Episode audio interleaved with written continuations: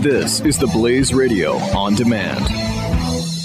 2017 is going to be a volatile economic year. We may see politicians throughout the world attempting to control central bank policies. Several renowned financial analysts have warned that political interference in central bank policies may mean our economic misses of inflation and growth targets. Gold is an international currency that can't be issued or controlled by governments. If you don't have the only hard currency that has outlasted every politician and every failed idea of governments for centuries, you need to speak to Goldline right now and learn how easy it is to add gold to your portfolio or IRA. Now is the time to diversify your financial portfolio by adding gold. Call 1 800 913 Gold. Buying real gold is easy and fast at Goldline. And you're going to be happy that you finally made the call. 1 800 913 4653. Goldline also offers price protection against short term market fluctuations on qualifying purchases. So buy with confidence. Read Goldline's important risk information and find out if buying gold is right for you. Call Goldline 1 800 913 4653. And go for Mike Slater in three, two, one.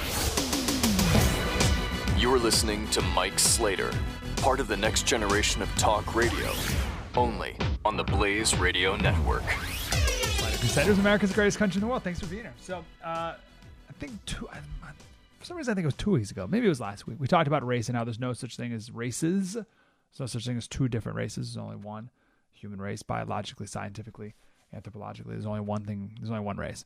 Um, so I talked. We've been talking a lot about it on my local show. And the other day, I got two phone calls, which has led me to conclude that there are three different perspectives about the conversation, about the statement I just made, that there's only one race. Oh, just for context, there's three different races of chimpanzees. I should note that. Um, so, one group of chimpanzees, if you trace their lineage back to a common set of parents, there's one they're, they're from one location. Another set of chimpanzees, if you trace back their lineage, they have a completely different distinct set of parents. And then there's another group of chimpanzees. If you trace back their lineage, uh, there's another distinct group and set of parents. So three different races. So all any type of chimpanzee came from one of these three different sets of parents. But for humans, and this isn't I'm not I'm not quoting Genesis here. I'm quoting what we know of science. Uh, if all humans can lineage back to the same set of parents. There's one race. Um, that's what a race is. So three different reactions to that. Um, hmm, which would I start with? Um, I think you. So I, I got a call from someone, Dan. His name is Dan. Dan believes there are different races, but we all need to love each other, and we need to transcend our differences and focus on what we have in common. Right? You're of one race, the black race. I'm of the white race. Um, and the idea is truly that again we come from different sets of parents, which is not not true. But Dan, but Dan thinks it is. So it's a, so. But but you know what? We got to be nice to each other. We have to look at what we have in common. Okay. All right. I, think that's been the prevalent view the last couple decades. I don't think that's good enough. No, no I, now let me say this. I'm sorry. I should have done the other way. I, I screwed up. You have, I got a call from Jim. Jim is there are different races and one is superior to all the others. Right? That was Jim's take. Right? So that, that's perspective number one. There are different races and one is superior. Then you have Dan, who is, well, there's different races. So he agrees with Jim that there's different races, but uh, we're all the same. We're not, they're, they're not, none is superior or inferior. We're all the same. And we got to be nice to each other. I take the third view that there's one race. Therefore, there's nothing to transcend. Now, there's always going to be political differences between two people, and religious and geographic and cultural and ethnic differences, of course, but not racial. Now, why is it important to have this third category? Why am I making a big deal about this? Why not? Why don't we just all settle on Dan's opinion, right? Dan's Dan's opinion seems nice. We're all different, but let's get along. That seems good. We're going to be tolerant, especially because we have this fetish for tolerance, right? So why don't we we'll just be tolerant of our differences? So, Senator, what's wrong with that? What's wrong with it is it's, it's wrong. It's it's a it's a false premise. Why would I base anything I do off of a false premise? Why make life more complicated than it really is? I'll give you an example of, of where this goes awry when you when you take Dan's conclusion. The other day, uh, when we talked about this, we shared the Supreme Court case Loving v. Virginia. And the judge in Virginia said that God made five different races and he put them in separate parts of the planet. Five different races, put them on different parts of the planet, did not mean for them to breed with each other, and we can't interfere with this plan, which is why it's against the law for interracial marriage. That was 59 years ago. Okay? 59 years ago. That opinion that that judge made in Virginia 59 years ago can only be made if you first start on the false assumption that there are indeed different races. You can't come to the conclusion that interracial marriage is outlawed if you know there's only one race, because then there's no such thing as interracial marriage, because that doesn't even make any sense. Interracial marriage implies that there are two races, at least. This judge said there were five, so did Hitler. Now, we shared that the other day. Let me share a different story. It's around 1900. This is when Southerners really started to get their reputation as uh, backwards and lazy. Now, from the beginning of our country, northern colonists and southern colonists were very different, and southerners were always more genteel and all that. And so, but mm, different than lazy, right? 1900 was around, you got the lazy southerner. And people wondered why. Why are people in the South so lazy? Ah, uh, a lot of black people. Mm-hmm. A lot of black people in the South. And as we all know, black people are inferior. I mean, that's what made them such good slaves. But now they're free and they're so lazy. That's what people said. Black people are lazy. That's why people in the South are lazy. But you think, well, hold on, there's a lot of white people in the South too, and they're lazy too well, slave culture and, and black people are infesting them. Uh, the black race bringing down the white man. And these, uh, the white and black people now in the South, they are all good for nothing. They can't even complete a solid day's work. This was the cultural and scientific consensus. Southerners were lazy because of black people. Now, you can only come to that conclusion if you believe that there are two races. Now, you can be like Dan and try all day long to do this whole, oh, yeah, we're different, but oh, we're the same. Let's focus on our similarities. Nope, because if you start with that, someone's going to find differences. And they're going to focus on those differences and they're going to uh, uh, take advantage of those differences. And that's what people did in 1900 with lazy Southerners. Oh, it must be because of black people. They're different. They're inferior. They're lazy. They're infecting the white people with laziness. And the South is now backwards. Thanks a lot, different race. Scientific cultural consensus. Then came along Charles Stiles. He was a zoologist in, uh, in New York. It was 1902. And he was working to help farmers keep their animals healthy. Uh, and he traveled down to the South and he was fascinated by how people in the South were shorter and got exhausted so quickly he said there were, it was so bad that there were construction projects and southern men would fall to the ground pushing wheelbarrows after just a few minutes. They would just fall to the ground. So that the construction company had to bring in workers from Pennsylvania, had to bring in workers from the north to get the job done. And he was like, "What the heck is going on with the southern people?" So he did a little research. You know what he discovered? He found the culprit. Hookworm. Tiny worms, little bitty tiny worms that would go into your heart and then your lungs, and then your small intestine. And they would latch into you with their fangs, and they'd hang around there for about five years, and they would breed and make it the, get even worse. And if you were a kid, it would suck all the iron out of you, and it would stunt your growth. And if you were a woman, it would make you iron deficient, unable to get pregnant, and it would make you exhausted all day long. How'd you get it? Through your feet. Most everyone at that time walked around barefoot, but especially in the South. And it was it was an odd uh, thing, the hookworm, because not only was this caused by poverty, right? If you were poor, you probably didn't have shoes, so you get you walk around barefoot, you get hookworm through your feet. But it also caused poverty because once you got it, you were super weak and you were exhausted all the time and you couldn't work. So the scientist, this uh, Stiles guy, he made this case, and everyone laughed at him. You got scientists, doctors, researchers like, oh, pff, you're a zoologist. Yeah, you study animals, not humans. Plus, we already know what it is that makes people lazy in the South. It's black people. You and your hookworm. Give me a break. This guy was against consensus. I don't know. Maybe 98% of scientists agreed that it was black people, not hookworm. And it took a few years before he even got the attention of John D. Rockefeller. John D. Rockefeller at the time was looking for more ways to give away his money. So he uh, got in front of Rockefeller. Rockefeller agreed. He started an organization called the Rockefeller Sanitary Commission. This was seven years after Stiles made his initial discovery. Seven years. It took seven years before people believed him. But even then, no one believed him. It, it was just it was just Rockefeller that believed him, right? The scientists and researchers still didn't believe him. So Rockefeller set up these health clinics in every town in the South. People drank a simple solution. It cost a penny, and hookworm gone just like that. It cured people so fast they thought it was a magic potion.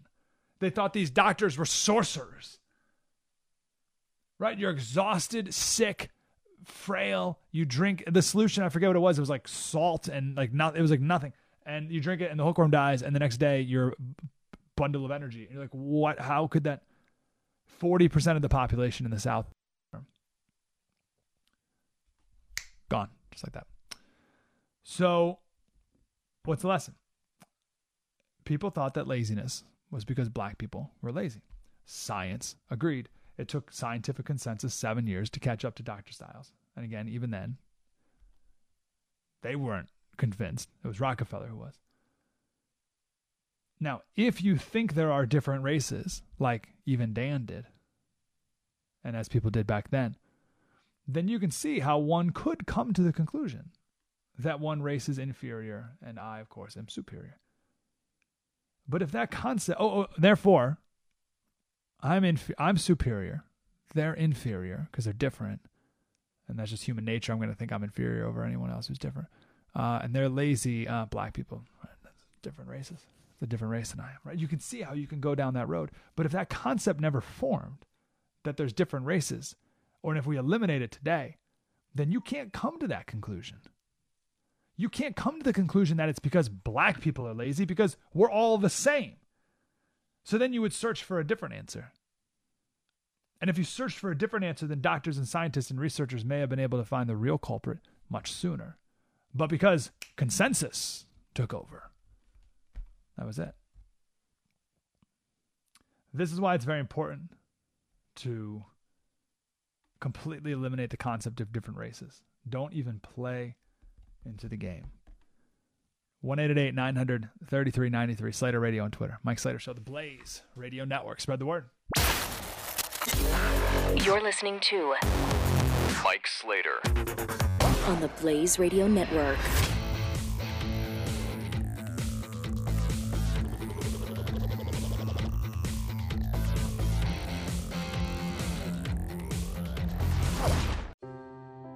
Are you worried about your mom or dad living alone in their house? Hi, I'm Joan London. Listen, I know how difficult it is to find senior care for someone you love. That's why I recommend a free service called A Place for Mom. They are the nation's largest senior living referral service.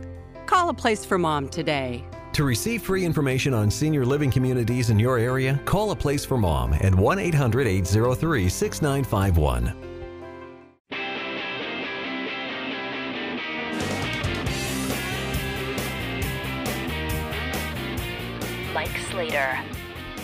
Crusaders, thanks for being here. At the uh, at the risk of beating a dead horse, I just I got a lot of pushback on this when I talk about this on my local show. So I just want to I want to make sure we're on the same page. We can be done with it. Just about how stupid race is, and and my quest to eradicate it from our culture. So in 1929, if you were Mexican, and like if you were in America, and you were of Mexican heritage, you were considered white. 1929.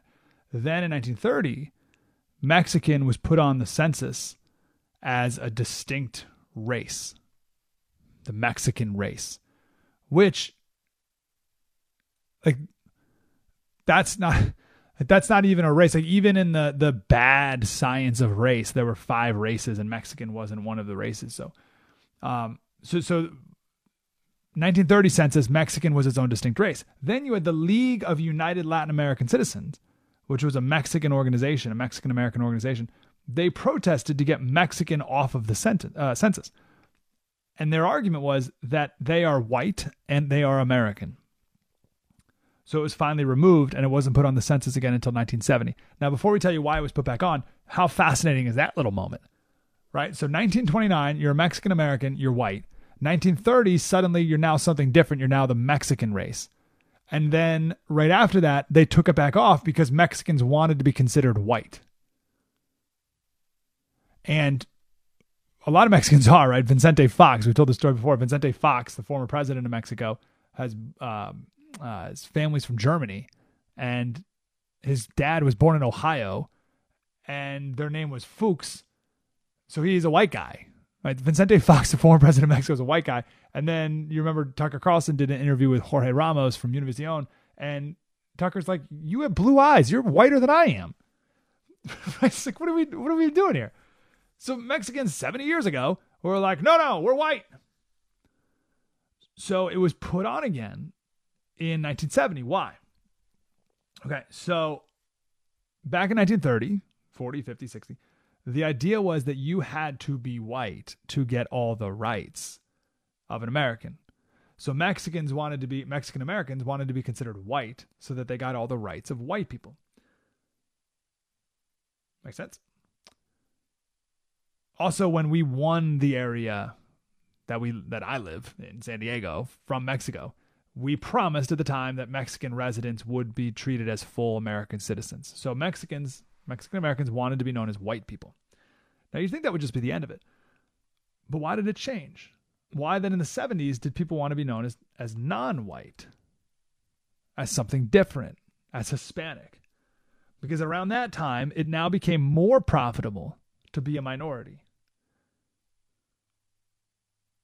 there used to be in the 30s a premium on being in the majority, which is why Mexican Americans are like, oh, we're white. Now there's a premium on being put in the minority, which is why Spanish are like, oh, we're Hispanic. Same, same people, same, like, just like the kids of those people who before were like, I'm white, and now they're, I'm, I'm Hispanic. Why did Elizabeth Warren claim she was Native American? 50 years ago, you wouldn't claim that because it'd be less likely for you to get a uh, tenured position at Harvard. But now Elizabeth Warren can claim she's Native American, and Harvard brags that she's the only tenured Native American uh, on the Harvard faculty. Right? Because now there's a premium put on being a, a, a minority. Fascinating how, but like, does that make sense? Like, how foolish then the whole concept of race is if you can just decree it different like. Oh, I'm white. Uh, I mean Hispanic. In the early 1900s, there were different standards in each state on what it meant to be black. Right? If if one of your parents was black, or you were a quarter black, eighth black, the one drop rule, or whatever. So you could. It was every state was different. So you could drive to different states and have a different race depending on what state you're standing in. So clearly, it's not a thing. It doesn't. It doesn't make sense anymore. It never made sense, but it certainly doesn't make sense anymore. And then you get this argument, one last argument that people make. They'll say, well, hold on, Slater, there's got to be different races because black people, I've gotten this a couple times, black people are more likely to get sickle cell disease. No. People in Africa are more likely to get malaria because mosquitoes and all the rest. So there became a gene variation over time to combat the malaria and that's sickle cell. So the benefit of malaria resistance, the sickle cell, outweighed the negative impact of sickle cell disease. So it's not that black people are more likely to get sickle cell disease, it's that people who have an ancestry in that part of the world who happen to be black are more prone to have sickle cell anemia. I don't want to get too deep into it, but I'll put we'll stop here. I'll put a timeout on this conversation. I don't want to beat this dead horse. I just you can see how when we start on a wrong foundation, how you just get a little bit off, right? A little bit off, a little bit off, then you're a little further off, and you're a little further off, and before you know it, you're on a totally different planet. And you're like, whoa, how did I even get here? Oh, it's because you were off at the very beginning. And the very beginning of this is that there are two different races. There's not, it's just one. Keep that in mind as uh, as I'm sure, and it's not really a big conversation now, but it always cycles back around race being such a big thing. And think about the people who want race, who want there to be two different races or five different races. They're just different races. Think about the types of people who want that. You have the the like the white supremacists. They want there to be different races. And then you have people like Jesse Jackson who profit from the idea of there being different races as well. So if we stop, if we get people to realize that there's only one race, those two people are bankrupt. They're already morally bankrupt. Now we can make them actually bankrupt, like financially bankrupt, because they have nothing else to profit in. And that would be a great uh, that would be a great victory. 188 900 3393. So there you go. That's, that's, that's we're done. We're done there. My next crusade, by the way, uh, once I I, I, I uh, polish off this quest of getting everyone to realize there's only one race, my next crusade is that multivitamins are a giant scam. Uh, not gonna, I'm not to die on that sword. But uh, eh, worth noting that there's zero evidence that vitamins do anything for anyone. But anyway, listen, I'm not. We'll, I'll just drop that right there. Don't. Probably won't even touch that one. Actually, stick with stick with the important one. You know, this wasn't even that long ago, right? These all these super racist things. It wasn't even that long ago. You know what else wasn't? Lobotomies. I want to tell you about those next. This is the craziest thing you've ever heard. We'll do it next. Mike Slater, so the Blaze Radio Network. Spread the word. This is Mike Slater, part of the next generation of talk radio. on the Blaze Radio Network.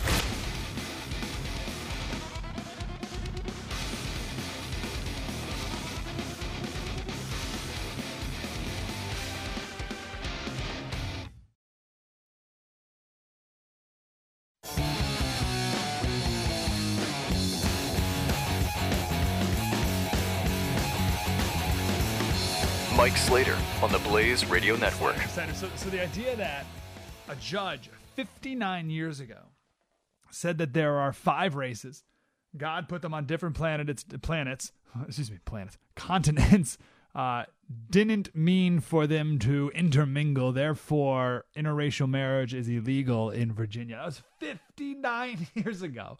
That's it. This is this is not ancient history by any means.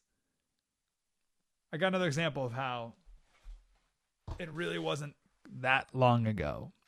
So we have this reoccurring theme uh, that on the show lately that science, science says, is not an argument. Scientists say that's that's that doesn't that's not an excuse to turn my brain off. The experts are often wrong, as we just talked about with hookworm. Consensus has a terrible track record. Someone called in Jim. I mentioned Jim the other day. Jim's the guy who thinks there's two races and one is superior than the other. and he said, Slater, you're a historian, not a scientist. Stick to history. Which is such an interesting sentence because I'm not a historian. I'm a history major, but like, whatever. That doesn't make me a historian. And also, just because I don't have a science degree doesn't mean that any of us can't find the truth. Right? So so he gave me way too much credit on one regard and then not nearly enough on the other. Oh, you're a historian. No, I'm not. You're not a scientist. Well, I kind of am because I search for the truth. And that's part of what science is. But anyway, I'm just I'm just constantly stunned about how wrong science has always been. Yet still when someone says scientists say, we turn off our brains. I want to talk about lobotomies. Which turning off brains. Lobotomies didn't mean to do that, but lobotomies are not being performed anymore. But we're going through the same cycle.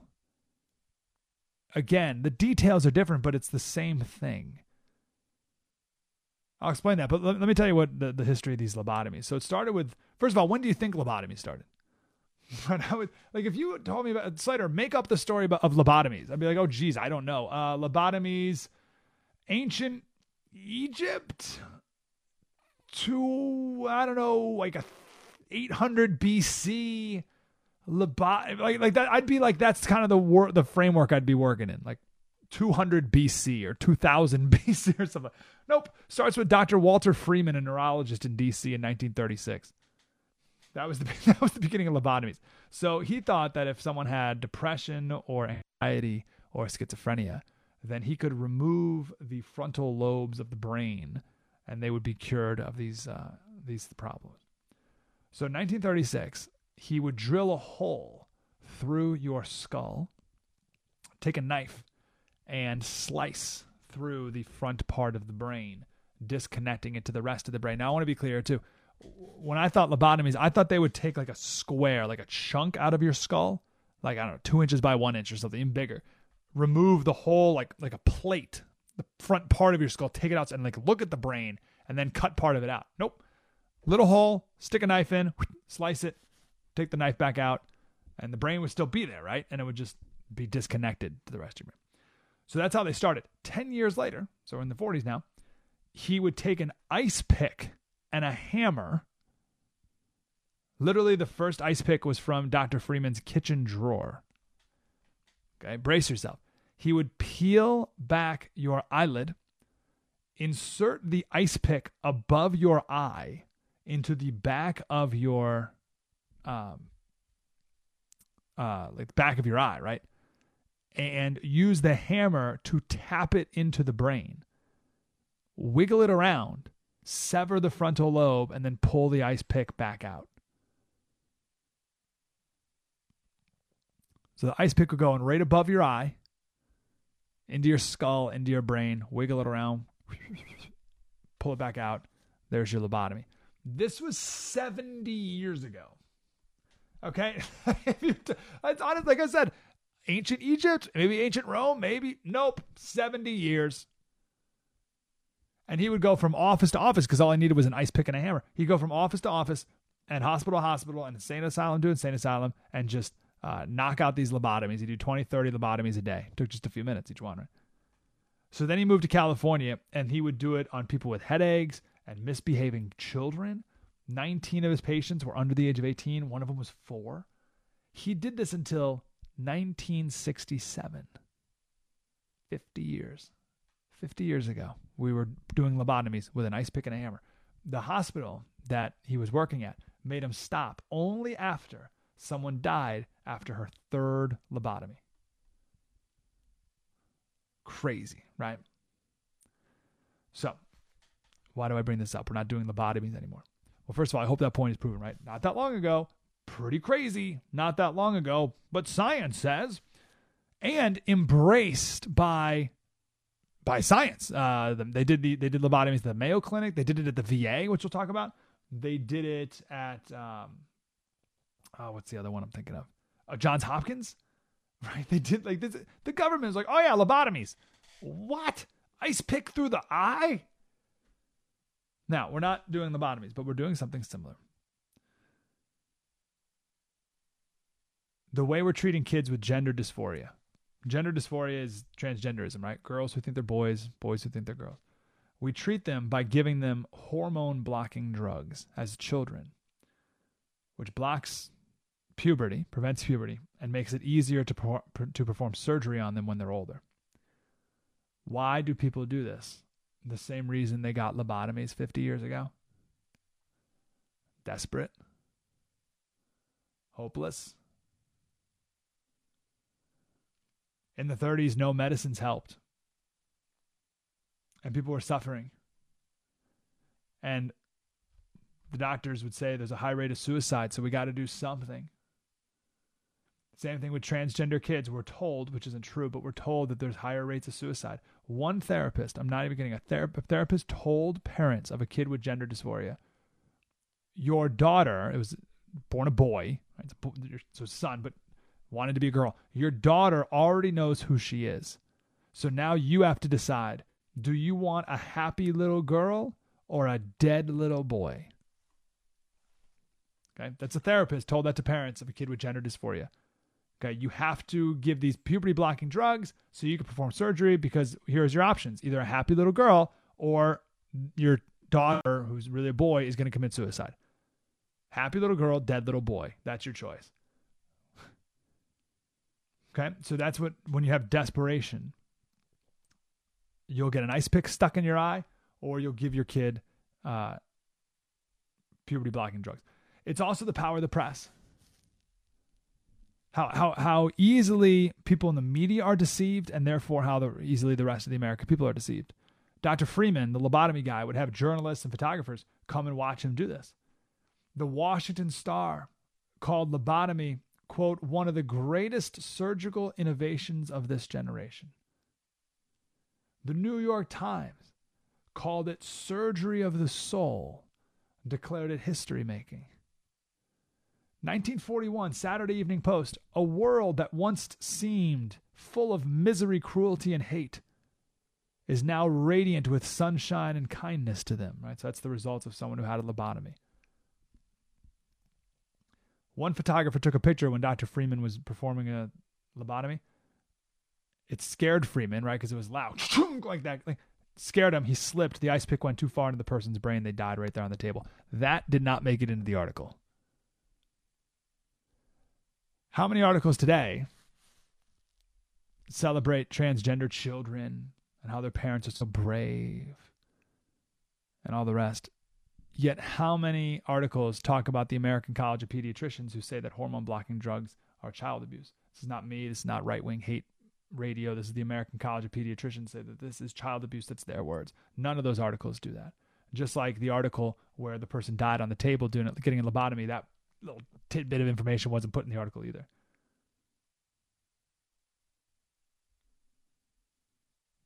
I'll take a break. I'll come back. Um, it's it's it's so it's, all those points make sense. I can't. I don't. I don't need to reiterate them. Right.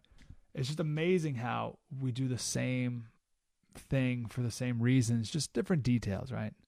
Desperation, media sensation, culture changes, and then eventually we hit a point, and everyone goes, "Ooh, rutro. That's that's we we went too far." So then we stopped doing lobotomies, and I'll tell you the end of lobotomies in a second. How they stopped, but then we just do it again with something different.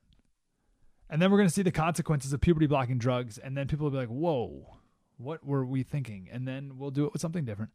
And that's just how it always goes. Unless we can control ourselves here and control our desperation, control our hopelessness, and, and not get swept up by emotion, not get swept up by the media and pop culture, and just think about what is actually true and right and righteous and do the right thing as opposed to the quote unquote I don't know, trendy, popular, whatever thing you want to, however you want to describe it. 1 933 93 Mike Slater. So the Blaze Radio Network. Spread the word.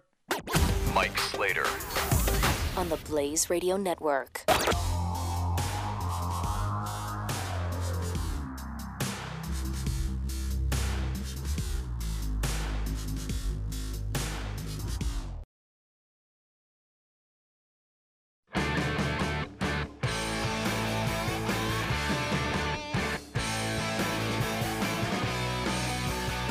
Next generation of talk radio.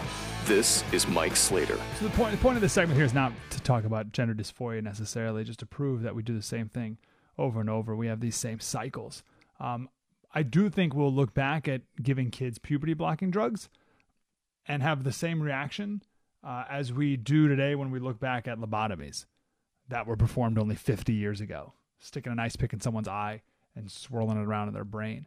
we're like, oh, like at the time, it was a miracle of science. And today we're like, what? What were we thinking? I think we'll do the same with uh, puberty blocking drugs and gender dysphoria. Uh, it's no different than, well, I hope uh, a couple generations from now, people will look back at us and say, how could they allow abortion? How could people so be so apathetic about it? How could they allow abortion? The same way we look back on people from uh, you know, 200 years ago and say, how could they allow slavery?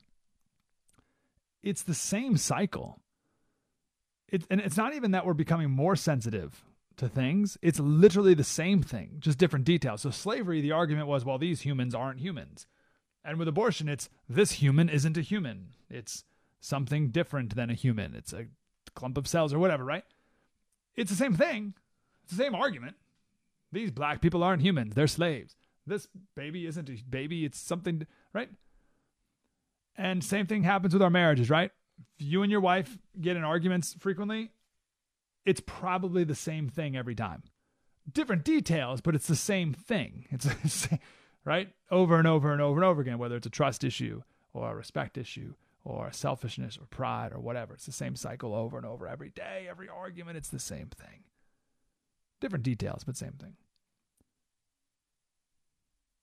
to have doctors and hospitals perform these lobotomies. I, I, I think it's the same hysteria, it's the same desperation, it's the same seeking for attention and prominence that drives bad global warming science and these scientists, right? Attention, prominence, money, fame, all the rest. Hopefully, eventually, people wise up.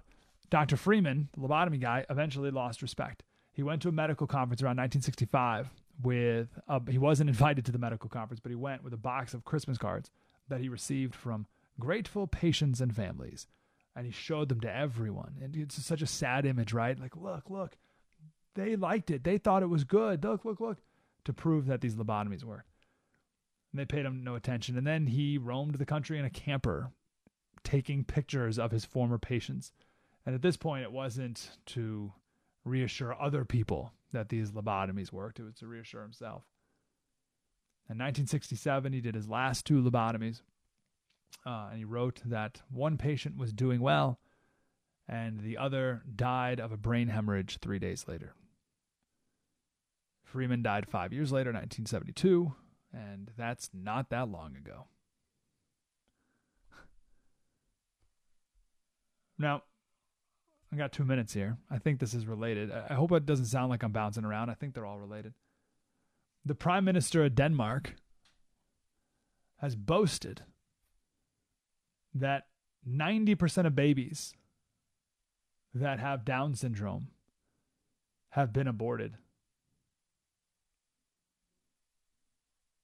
So you know they do the test to see if you if you have Down syndrome, and then of all the babies that are tested positive, ninety percent of them are aborted. And the prime minister of Denmark's happy about this, and they say in ten years Denmark will be Down syndrome free.